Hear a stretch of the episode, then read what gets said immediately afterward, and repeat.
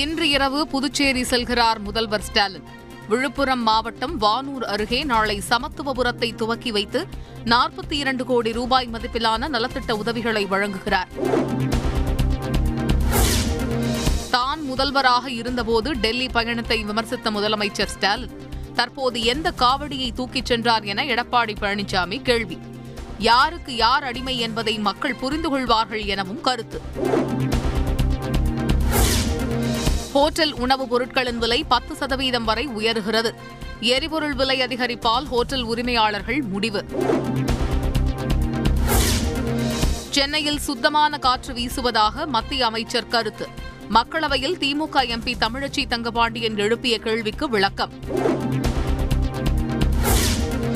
ஆந்திராவில் ஒரே நேரத்தில் பதிமூன்று புதிய மாவட்டங்கள் உதயம். காணொலி மூலம் துவக்கி வைத்தார் முதலமைச்சர் ஜெகன்மோகன் ரெட்டி.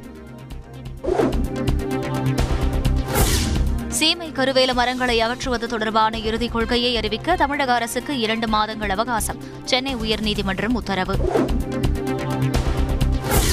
தமிழக ஆளுநரை வாபஸ் பெறக் கோரி மக்களவையில் திமுக எம்பிக்கள் அமளி முழக்கம் எழுப்பிய நிலையில் அவையில் இருந்து வெளிநடப்பு स्थायी समिति के दो सौ बासठवें प्रतिवेदन में अंतर्विष्ट सिफारिशों एवं टिप्पणियों पर सरकार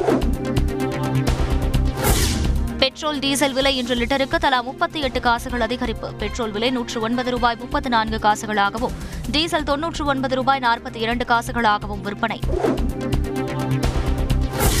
பெட்ரோல் டீசல் மற்றும் சமையல் எரிவாயு விலை உயர்வை கண்டித்து நாடாளுமன்றத்தின் இரு அவைகளிலும் எதிர்க்கட்சிகள் கடும் அமளி.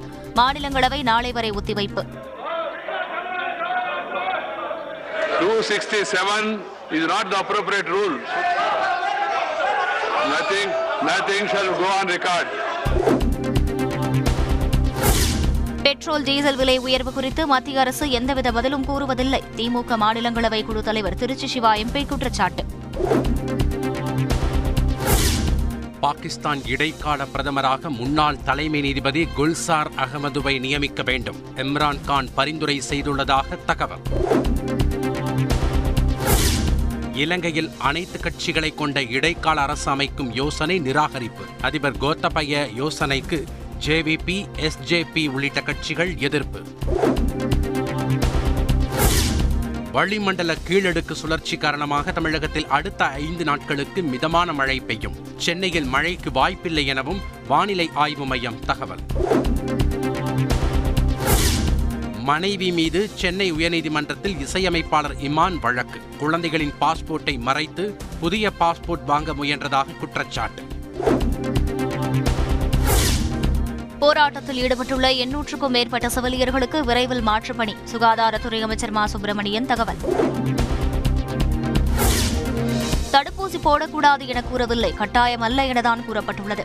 கொரோனா கட்டுப்பாடுகள் நீக்கம் குறித்து அமைச்சர் மா. சுப்பிரமணியன் விளக்கம்.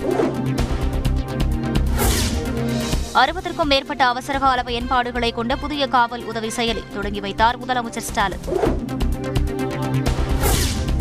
விளிம்பு நிலையில் உள்ள மக்களுக்கு இணைய வழி இலவச பட்டா வழங்கும் திட்டம் அடையாளமாக ஐந்து நபர்களுக்கு வழங்கி துவக்கி வைத்தார் முதலமைச்சர் ஸ்டாலின்.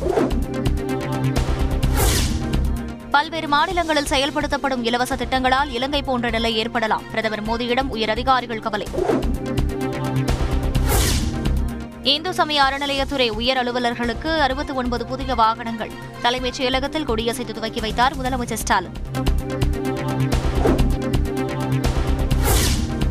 பொதுத் தேர்வில் குளறுபடிகள் நடைபெறாமல் தடுக்க நடவடிக்கை. கல்வித்துறை அதிகாரிகளுடனான ஆலோசனைக்கு பின் அமைச்சர் அன்பில் மகேஷ் உறுதி.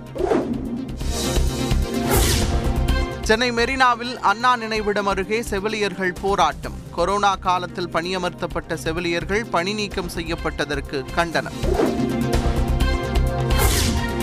இருபது தமிழ் படங்களின் இசையை பயன்படுத்த விதிக்கப்பட்ட தடையை எதிர்த்து இளையராஜா மேல்முறையீடு. இரண்டு இசை நிறுவனங்களுக்கு சென்னை உயர்நீதிமன்றம் நோட்டீஸ்.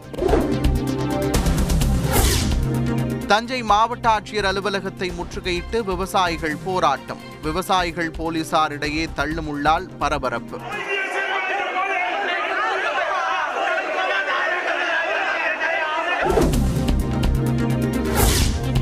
எஸ்பி வேலுமணி மீதான டெண்டர் முறைகேடு வழக்கு. முதற்கட்ட விசாரணை அறிக்கையை வழங்க சென்னை உயர்நீதிமன்ற பதிவாளருக்கு உச்சநீதிமன்றம் உத்தரவு. இலங்கையில் அனைத்து கட்சி அமைச்சரவை அமைக்க அதிபர் கோத்தபய ராஜபக்சே அழைப்பு. நெருக்கடியை தீர்க்க உதவுமாறு வேண்டுகோள். இலங்கையில் பெட்ரோல் டீசலுக்கு நீண்ட வரிசையில் காத்திருக்கும் வாகனங்கள். இரண்டு நாட்களாக காத்திருந்தும் கிடைக்கவில்லை என வாகன ஓட்டிகள் புலம்பல். நெருக்கடியான சூழலில் இலங்கையில் புதிய அமைச்சர்கள் நியமனம். அதிபர் கோத்தபய ராஜபக்சே அறிவிப்பு. நாற்பதாவது நாளை எட்டியது ரஷ்யா உக்ரைன் இடையிலான போர்.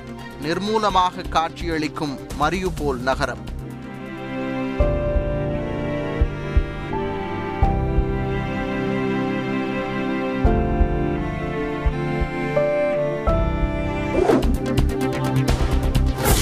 ஐபிஎல் தொடரில் வெற்றி கணக்கை தொடங்குமா ஹைதராபாத் அணி? லக்னோவுடன் இன்று பல பரீட்சை